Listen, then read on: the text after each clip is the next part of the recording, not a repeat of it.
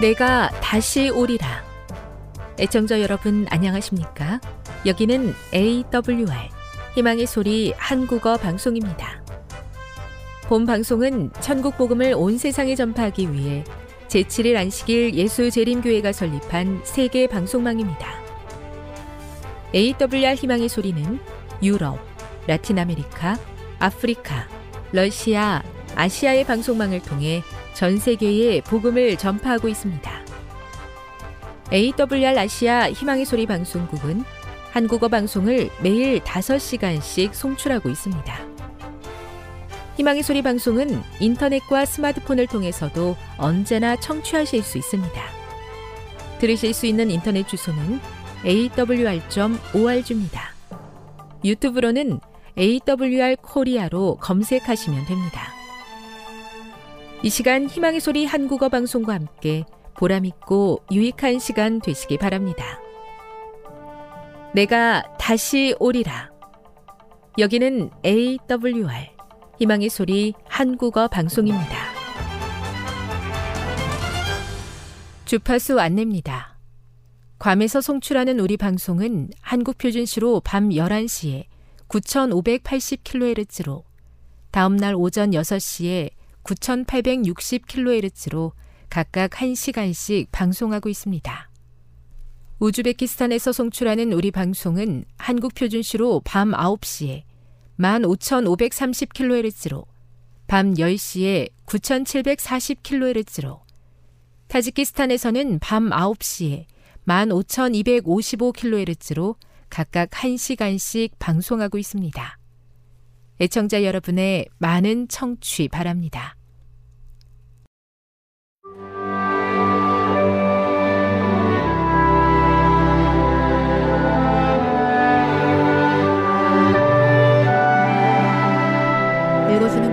넷째 날 2월 8일 수요일 속이는 자에서 성공한 자로 어려서부터 하나님을 사랑하며 경외했던 야곱은 아버지를 속이고 축복을 받기 위해 그의 어머니 리브가와 음모를 꾸몄다.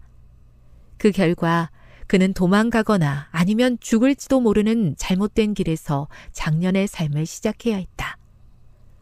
리브가는 야곱에게 라반에게로 피신하여 몇 날 동안 그와 함께 거주하라.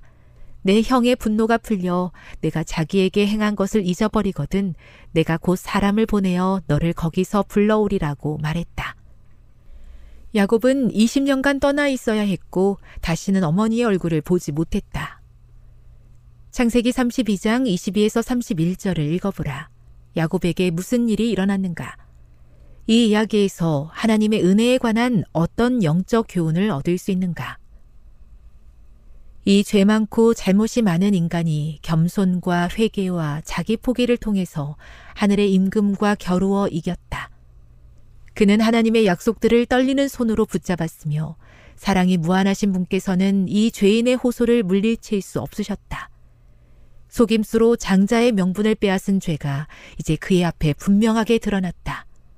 그는 하나님의 약속을 신뢰하지 않고 하나님께서 당신 자신이 정하신 시간에 당신이 정하신 방법으로 이루실 그것을 자기 자신의 노력으로 이루고자 하였다. 야곱은 그의 영혼이 오랫동안 갈망하던 축복을 받았다.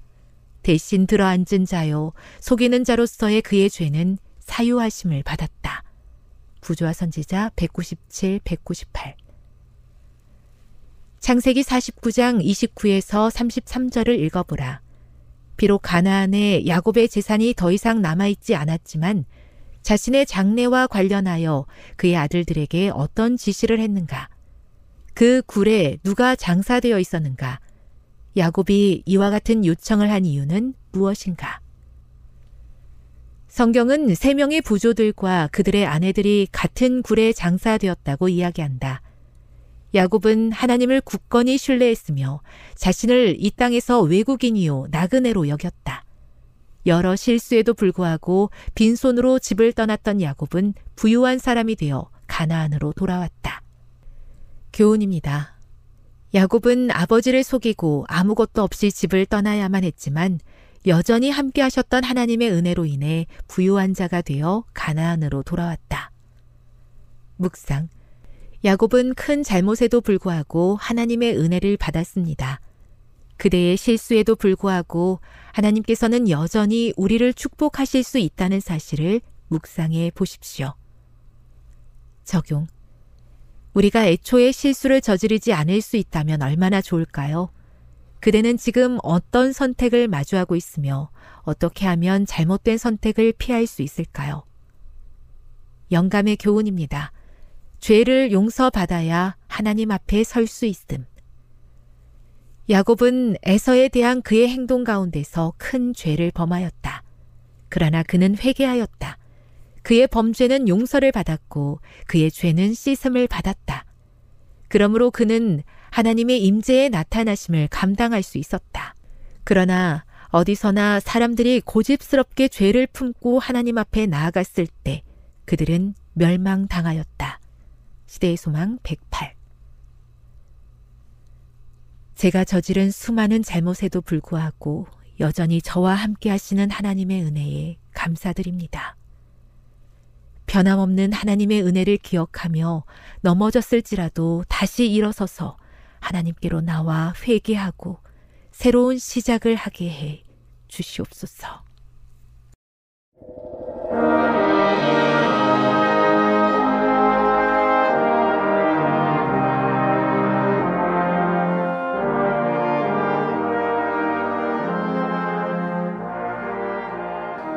하나님의 말씀 마태복음 27장 31절로 32절을 보겠습니다. 마태복음 27장 31절로 32절입니다. 희롱을 다한 후 홍포를 벗기고 도로 그의 옷을 입혀 십자가에 못 박으려고 끌고 나가니라. 나가다가 시몬이란 구레네 사람을 만남에 그에게 예수의 십자가를 억지로 지워 가게 하였더라. 아멘. 2000년대 초반에 잭 니컬슨과 모건 프리먼이 주연한 버킷 리스트라는 영화가 있었습니다. 이 영화가 개봉한 이후에 열풍처럼 사람들도 버킷 리스트라는 말을 사용하고 버킷 리스트를 작성하기 시작했습니다. 이 말은 죽기 전에 꼭 한 번쯤 해보고 싶은 것들을 정리한 목록인데, 예를 들면 유명한 장소를 여행해 본다거나 맛있고 고급스러운 음식, 평소에 쉽게 먹을 수 없는 음식을 먹어 본다거나 스카이다이빙처럼 큰 용기가 필요한 액티비티가 포함되곤 합니다. 그리스도인이라면 이 리스트에 성지순례도 포함될 거라 생각합니다. 특별히 예수님께서 탄생하신 곳이나 침례받으신 곳, 또 갈릴리 호수, 예루살렘은 우리가 가보고 싶은 장소입니다. 아, 예루살렘의 구시가지에 가면 비아 돌로로사라는 골목이 있습니다. 비아 돌로로사라는 말은 라틴어인데 슬픔의 길, 고통의 길로 번역할 수 있습니다. 예루살렘 시내에서 갈보리 언덕까지 예수님께서 십자가를 지고 가셨던 고난의 길을 가리킵니다. 아, 지금도 이 길은 많은 순례자들이 찾아서 예수님께서 십자가를 지고 가셨던 길이라고 믿으면서 그 길을 걸어가며 예수님을 생각하는 곳입니다. 우리가 그 길을 걷다 보면 나를 위해서 십자가를 지고 가시던 예수님의 심정을 조금이라도 더 실감나게 느낄 수 있으리라 생각합니다. 재판을 마무리한 빌라도는 더 이상 자신의 힘으로 예수님을 풀어줄 수 없다는 것을 알고 대야의 손을 씻습니다. 그리고 사람들에게 말합니다. 이 무죄한 피가 자신과 상관없다. 그리고 예수님께 십자가형을 언도합니다. 예수님이 다시 채찍에 맞으셨습니다. 형벌로 한 번 맞으셨고 십자가로 가기 전에 채찍에 맞으신 것입니다. 그분의 머리에 가시관이 씌워졌고 로마 군인들은 그분을 희롱하고 예수님에게 십자가를 지워서 해골이라는 뜻을 가진 골고다 언덕을 향해 출발하게 되었습니다. 오늘 우리는 예수님의 십자가 장면 중에서 법정에서 골고다 언덕까지 가는 도중에 있었던 한 사건을 살펴보려고 합니다. 기력이 다하셔서 십자가를 지고 쓰러지시기를 반복하셨고 계속해서 채찍에 맞으셔서 일어날 기운조차 없으셨던 예수님을 대신해서 십자가를 지고 간 한 사람이 있었습니다. 그 사람이 누굴까요? 그 사람의 이름은 구레네 시몬입니다. 오늘 십자가를 억지로 지워 그런 제목으로 억지로 진 십자가지만 한없는 은혜와 축복을 받은 시몬의 생애를 통해 우리에게 주시는 하나님의 은혜를 나누도록 하겠습니다. 예수님께서 십자가를 지실 때까지 이제 예수님의 어깨에 십자가가 지워질 때까지 예수님은 유월절 만찬을 잡수신 후에 음식은 고사하고 물 한 모금도 마시지 못하셨습니다. 예수님은 겟세마네에서 늦은 밤까지 피와 땀을 쏟으시며 기도하셨습니다.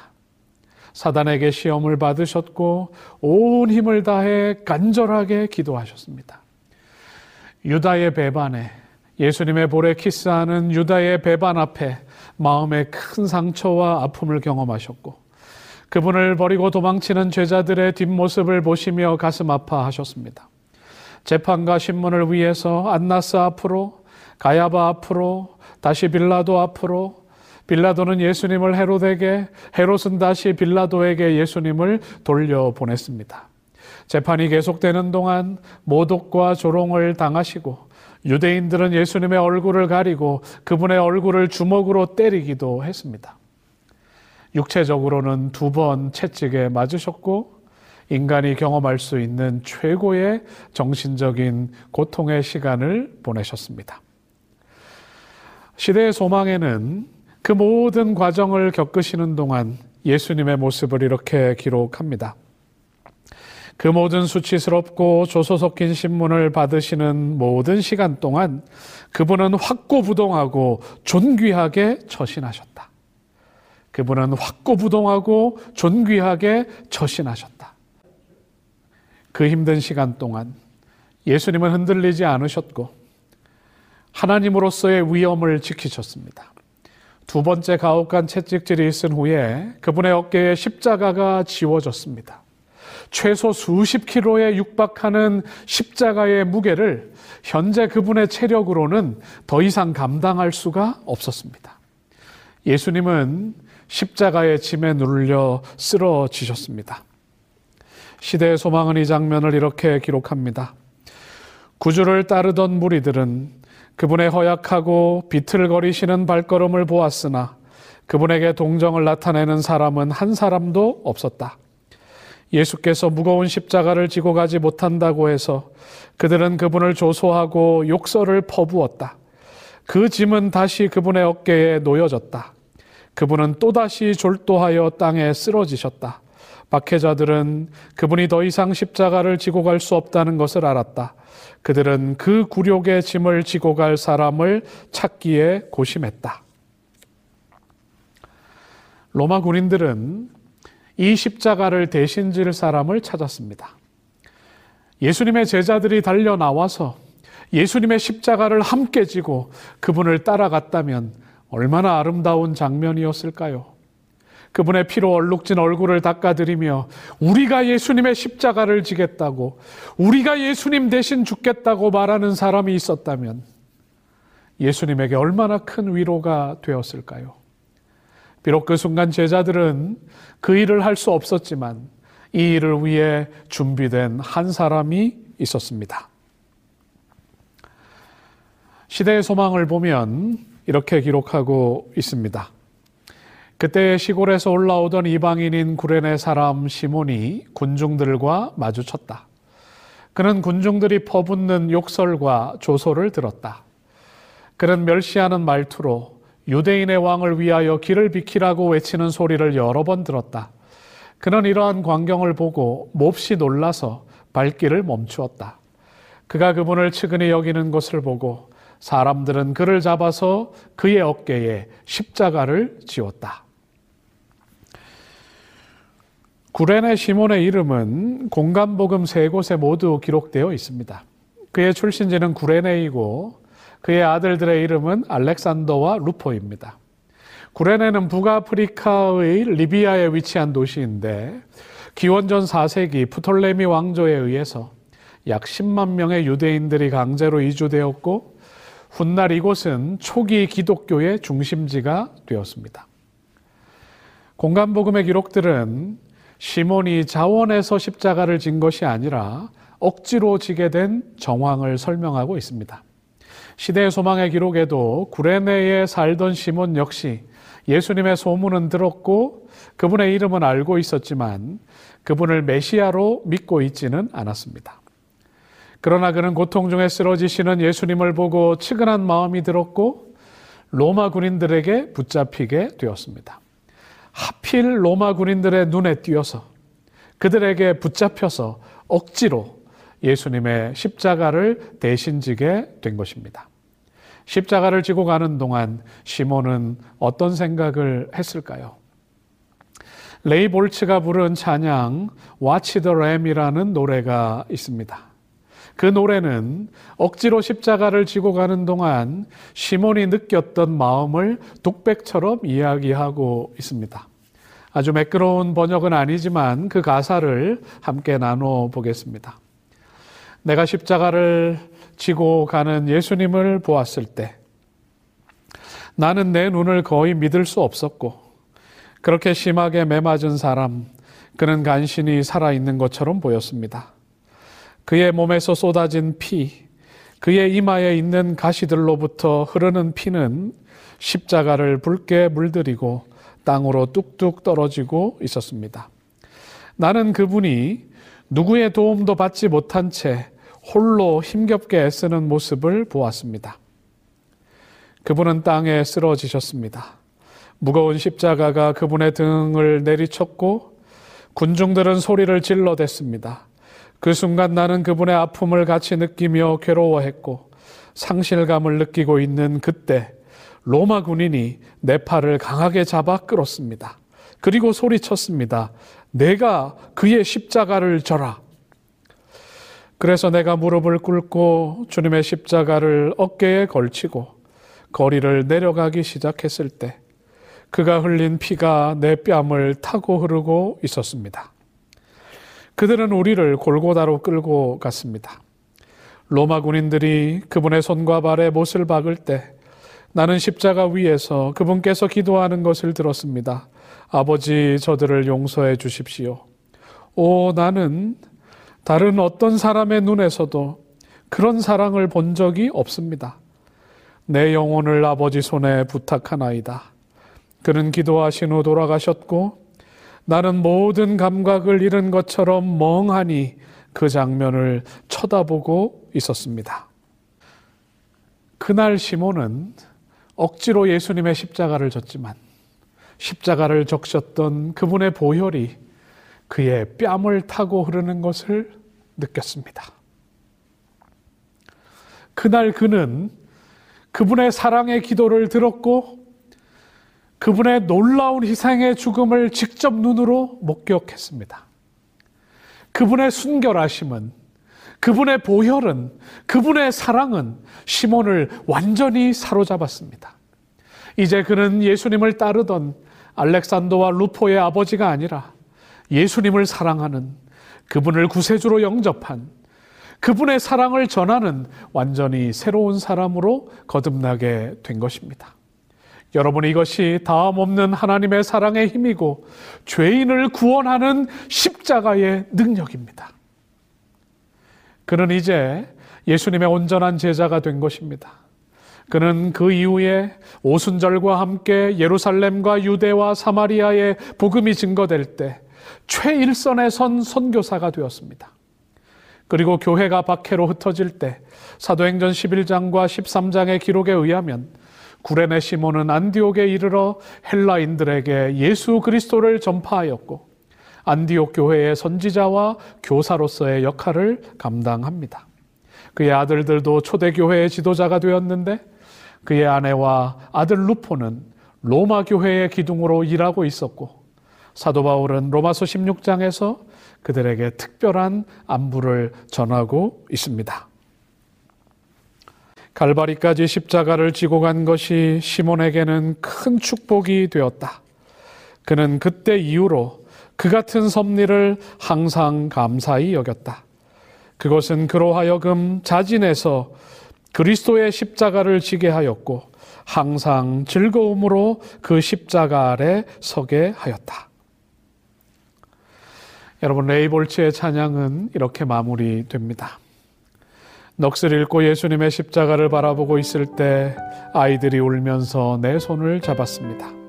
큰아이가 말합니다. 아빠 용서해 주세요. 6월절 제물로 쓸 어린 양을 잃어버렸어요. 그리고 이 일은 다 뭔가요? 우리가 이해할 수 없는 일들이 일어났어요. 난 아이들을 내 팔로 안았습니다. 그리고 돌아서서 함께 십자가를 쳐다보았습니다. 그리고 아이들에게 말했습니다.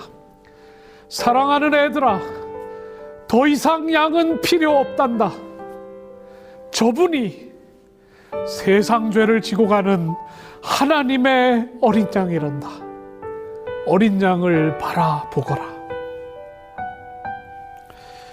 여러분, 예수님의 십자가를 지는 것이 부끄럽고 힘들고 창피하다고 느낄 때도 있었습니다. 하지만 그 일은 나를 변화시켰고, 나를 통해 사람들에게 생명을 나누는 일이었고, 하나님 안에서 온전한 행복과 평안을 누리게 한 축복이었음을 고백합니다. 재림교회 성경 주석은 우리에게 이렇게 용기를 줍니다. 십자가를 짐으로 예수님의 고통을 나눌 수 있었다는 것은 시몬에게 얼마나 큰 특권이었는지 모른다. 오늘날에도 인기 없음과 무시와 학대 앞에서도 신실하게 원칙을 고수하면서 예수의 십자가를 지는 일은 우리의 특권이다. 여러분, 찬미가 가사처럼 나의 십자가가 무겁게 느껴진다 할지라도 받은 은혜보다 가볍습니다. 세상을 향한 예수님의 사랑의 마음에 공감하고 그분의 시선으로 그분의 마음으로 사람들을 대하며 그분의 손과 발이 되어서 성령의 충만한 능력으로 사랑과 은혜와 축복과 구원을 증거하고 나누며 살아가는 기쁘게 주님의 십자가를 함께 지는 우리 모두가 되기를 소원하며 오늘 말씀을 마치겠습니다.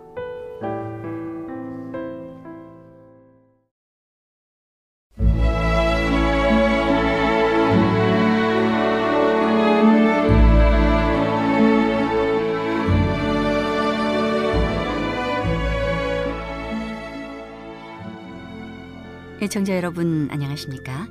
명상의 오솔길의 유병숙입니다. 이 시간은 교회를 사랑하시고 돌보시는 하나님의 놀라운 능력의 말씀이 담긴 엘렌지 화이처 교회 증언 1권을 함께 명상해 보겠습니다. 북부 위스콘신 1861년 8월 3일 뉴욕주 루스벨트에 있을 때 여러 교회와 가족이 내 앞에 나타났다. 발휘되어 온 여러 가지 역량과 그들의 절망적인 결과가 나에게 제시되었다. 사탄은 현대 진리의 일부를 믿노라고 공언하면서 어떤 부분에 대하여 싸우고 있는 사람을 하수인으로 이용해왔다.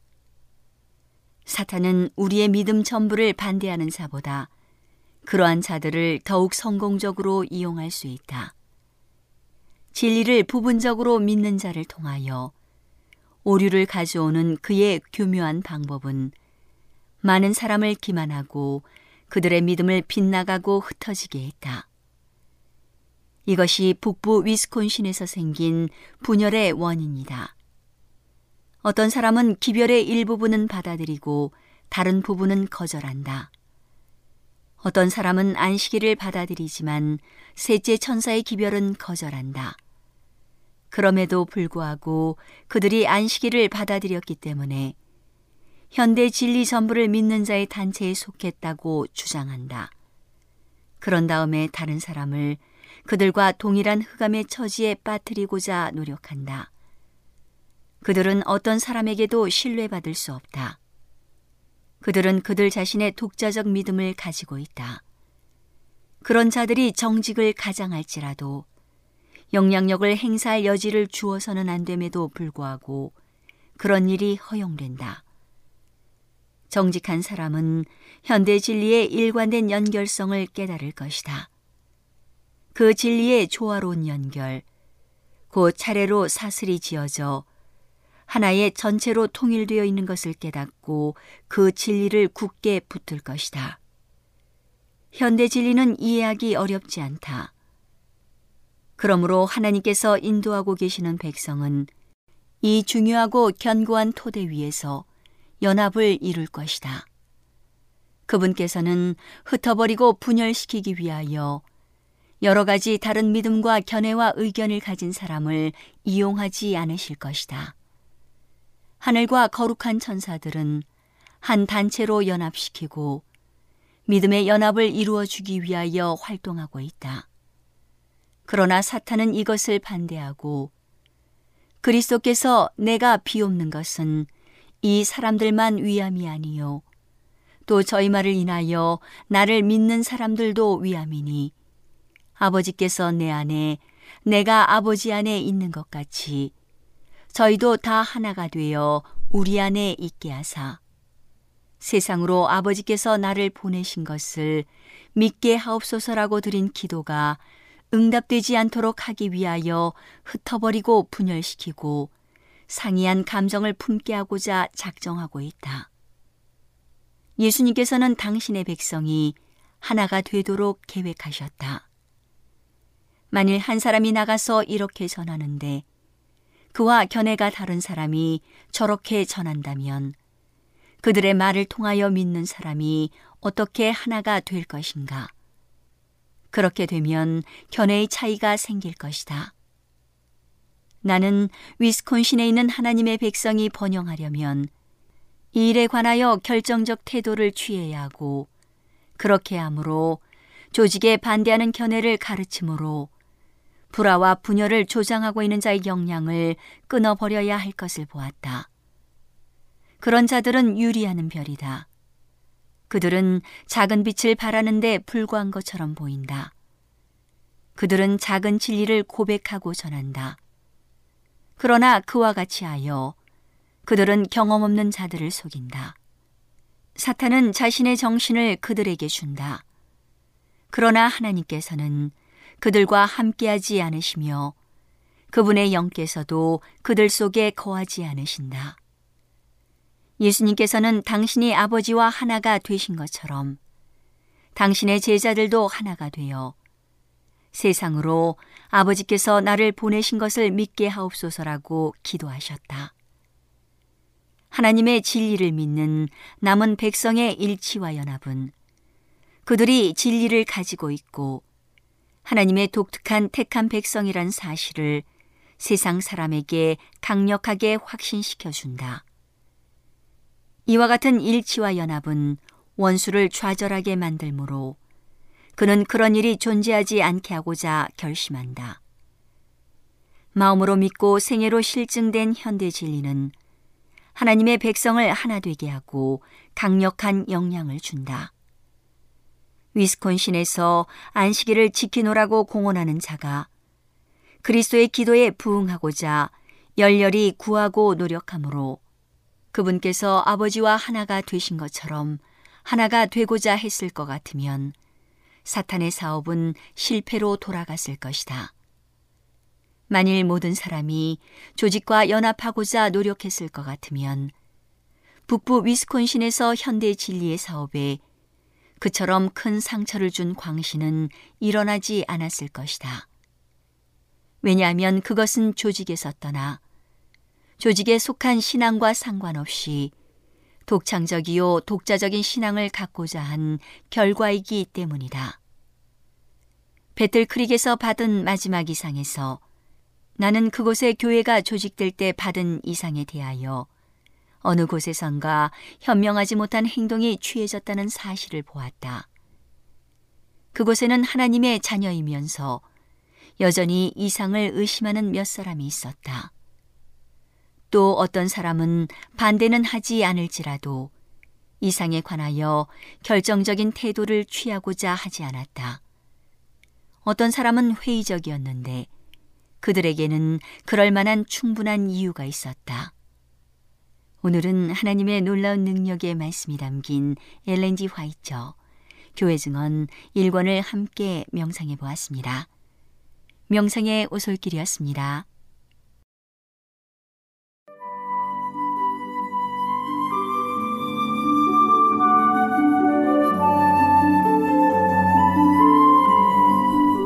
청자 여러분 안녕하십니까? 생명의 양식 시간입니다. 전도서 7장 11절 12절의 말씀을 읽겠습니다. 지혜는 유업같이 아름답고 햇빛을 보는 자에게는 유익하도다. 지혜도 보호하는 것이 되고 돈도 보호하는 것이 되나? 지식이 더욱 아름다움은 지혜는 지혜 얻은 자의 생명을 보존함이니라. 전도서 7장은 지혜에 관한 것입니다. 지금까지 솔로몬은 헛된 것에 초점을 맞추어 교훈했습니다. 물론 7장 역시 헛되다의 연장선상에 있지만 그럼에도 불구하고 지혜가 얼마나 유익한 것인지를 우리에게 이야기해주고 있습니다. 하나님은 사람을 창조하시면서 사람 각자의 특성에 따라 그에 맞는 재능을 선물로 주셨습니다. 이 땅에는 아무런 지혜나 재능이 없는 사람은 아무도 없습니다. 제가 가끔씩 출석하는 교회는 앞이 잘 보이지 않는 친구가 있습니다. 그런데 그 친구는 놀랍게도 얼마나 피아노를 잘 치는지 모릅니다. 그래서 교회 모든 찬송 반주는 이 친구가 도맡아 하고 있습니다. 그래서 저는 그 친구를 볼 때마다 한편으로는 안타까우면서도 한편으로는 얼마나 부러운지 모릅니다. 한때 저도 피아노를 배우기 위해서 노력한 적이 있었습니다. 그러나 지금까지도 저는 어린 아이들이 부르는 학교종이 땡땡땡, 나비야 나비야, 떴다 떴다 비행기, 고향의 봄 등을 한 곡도 치지 못합니다. 찬미를 친다는 것은 감히 꿈도 못 꿉니다. 하지만 그 친구는 비록 앞이 보이지는 않지만 음악적인 달란트가 있어서 어떤 노래든지 한번 듣기만 하면 바로 피아노를 칠 수 있는 놀라운 재능을 가졌습니다. 심지어는 작곡하기도 합니다. 고등학교 때 저의 짝이었던 친구는 공부를 굉장히 어려워했습니다. 그래서 공부에는 영 취미가 없었습니다. 그러다 보니 수업 시간이 지루하고 재미가 없어서 툭하면 졸거나 잠을 잤습니다. 선생님들께 꾸중을 도맡아 놓고 들었습니다. 그런데 그 친구가 유일하게 졸지 않는 수업이 있었는데요. 바로 기술 시간이었습니다. 그 친구는 기계에 대단한 관심이 있어서 학교의 앰프나 기계들을 혼자 다루다시피 했습니다. 그러니 언제나 기술 시간이 기다려지고 기술 선생님의 사랑을 독차지했습니다. 이렇게 모든 사람마다 한두 가지의 재능은 가지고 있는 것입니다. 하나님께서 때를 따라 사용하도록 이 세상을 잘 살아가도록 재능을 선물로 주셨기 때문입니다. 이 방송을 들으시는 우리 청취자 여러분도 가만히 생각해 보면 다른 사람이 가지고 있지 않은 그 무엇인가를 다른 사람들은 잘하지 못하지만 나만큼은 그 일을 잘할 수 있는 그 무엇인가를 재능을 한두 가지는 분명히 가지고 있을 것입니다. 그래서 이 땅의 모든 사람들은 그 재능을 활용하여 자신만의 독특한 향기를 풍기며 살아갈 수 있는 능력이 있는 것입니다. 특별히 하나님께서 사람들에게 주신 지혜는 세상의 것과는 비교할 수가 없는 그 값질 지내서 하나님의 지혜를 얻는 것이 세상의 은이나 금보다 훨씬 더 값지고 중요한 것입니다. 그래서 솔로몬은 잠언 3장 14절에서 세상에 은이나 금을 얻는 것보다 지혜를 얻는 것이 훨씬 낫다고 했습니다. 지혜는 히브리어로 호크마라 했는데 우리말로는 슬기, 제주, 지각 등으로 번역되고 있습니다. 다시 말해서 하나님이 사람에게 주시는 지혜는 사물을 바르게 판단할 수 있는 분별력이나 주어진 일을 훌륭하게 감당해낼 수 있는 능력을 가리킨다고 볼 수 있습니다. 그런 지혜를 솔로몬은 어떤 가치를 지닌다고 했는지 7장에서 찾아보도록 하겠습니다. 첫째, 하나님이 주신 지혜는 아름답다는 것입니다. 11절, 지혜는 유업같이 아름답다 이렇게 했습니다. 여기서 말하는 아름다움이란 선한, 보배로운, 귀한, 좋은 등의 다양한 표현으로 성경에 사용이 되었습니다. 다시 말해서 아름답다는 이 말은 값지고 귀하며 평안하고 좋아 보이는 상태를 표현하는 말입니다. 이 땅의 모든 사람들은 아름다움을 찾기 위해서 무던히도 노력합니다. 예뻐지고 아름다운 일이라 하면 물불을 가리지 않는 경우가 허다합니다. 어떤 분이 저에게 이런 이야기를 우스갯소리로 들려주셨습니다. 우리 대한민국은 성형 열풍이 대단한데요. 그래서 지옥의 옥황상제가 굉장히 고달프다고 합니다. 이유는 천국에 갈 자격은 안 되고 살아있는 동안 하도 악행을 저질러서 지옥으로 데려왔는데 얼굴을 비교해 보니 다른 사람을 잘못된 사람을 잡아왔다는 것입니다. 분명히 그 사람이라고 알고 잡아왔는데 말이지요. 그래서 자세히 알아보니 성형을 해가지고 마치 다른 사람처럼 보였다는 우스갯소리였습니다. 여러분 그런데 우리가 갖고 해야 될 부분이 있다면 그건 얼굴이 아니라 바로 품성이 아름다워지고 이뻐지는 것입니다. 사람들이 반달곰의 건강을 알아보기 위해서는 반달곰이 싸놓은 배설물을 조사해 보면 반달곰이 건강한지 아닌지를 금방 알 수 있다고 합니다. 그런 것처럼 사람의 육체와 정신 상태도 그 사람이 입으로 눈으로 싸놓은 배설물을 보면 금방 알 수 있습니다. 입으로 하는 말들, 눈으로 보는 것들이 하나님이나 이웃들, 친구들, 가족들 보기 아름다우면 그 사람은 하나님의 지혜로 무장한 사람입니다. 하늘의 품성을 갖춘 사람입니다. 그렇다면 그 죄는 어디서 얻을 수 있는 것일까요? 잠언 1장 7절에 보면 여호와를 경외하는 것이 지식의 근본이오늘. 그렇습니다. 아름다움의 근본이 되는 지혜의 주인은 바로 여호와 하나님이시라는 것입니다. 그 하나님이 우리에게 아름다운 지혜를 주실 수 있다는 것입니다. 둘째, 지혜는 생명을 보존한다고 했습니다. 12절. 지혜도 보호하는 것이 되고 돈도 보호하는 것이 되나 지식이 더욱 아름다움은 지혜는 지혜 얻는 자의 생명을 보존함이니라. 그렇습니다. 지혜는 지혜를 가진 자의 생명을 보존합니다. 여기서 말하는 보존은 그늘, 지킴, 보호 등으로 번역되기도 했는데요. 이 땅에 태어난 모든 사람은 반드시 죽게 되어 있습니다. 히브리서 9장 27절 한 번 죽는 것은 사람에게 정하신 것이요. 그런데요, 지혜는 그 생명을 보존한다는 것입니다. 항해 중이던 배를 탄 몇 사람이 자기들이 가진 것을 자랑하고 있었습니다. 그들은 진귀하고 값비싼 것들을 자랑했습니다. 그런데 라비아 한 사람은 아무것도 자랑할 거리가 없었습니다. 그러자 사람들이 물었습니다. 선생님은 자랑거리가 무엇입니까? 그러자 라비는 대답하기를 나는 당신들보다 더 값진 것을 가지고 있지만 지금은 그것을 보여줄 수가 없습니다. 그리고 얼마 후 그 배는 해적들을 만나서 가진 모든 것들을 빼앗기고 사람들은 거지가 되고 말았습니다. 조금 전까지 부자라고 떵떵거리던 사람들이 금방 거지가 되어서 구걸하는 신세가 된 것입니다. 하지만 라비는 자신의 지혜로 그 마을에서 사람들을 가리키며 존경을 받았습니다. 그제서야 사람들이 이렇게 이야기했습니다. 그렇구나. 지가 가장 귀하고 존귀한 것이로구나.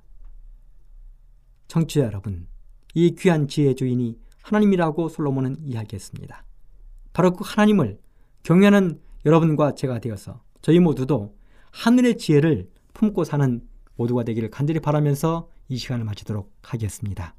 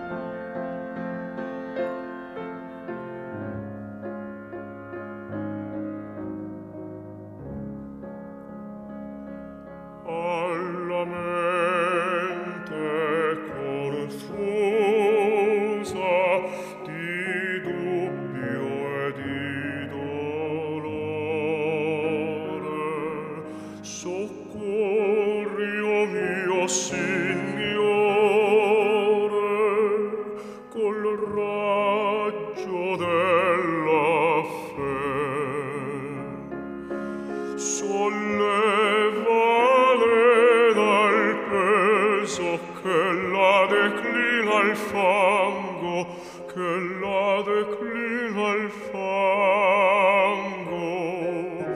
A te sospiro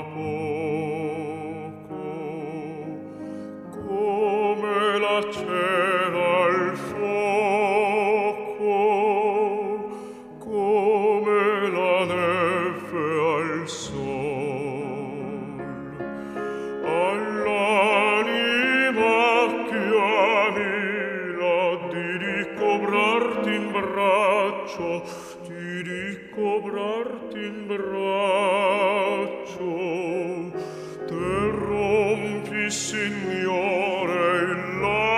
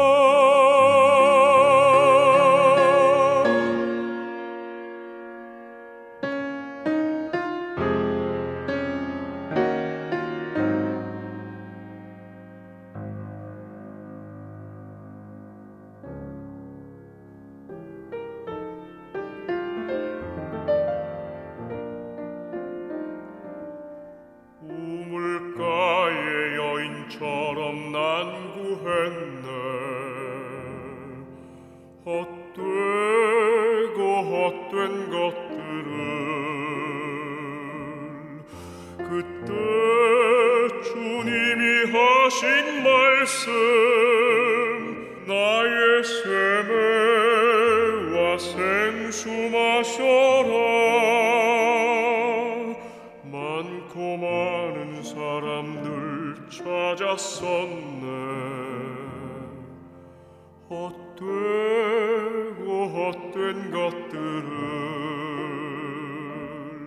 주 안에 감추인 법에 세상 것과 난 비길 수 없네. 오주 suo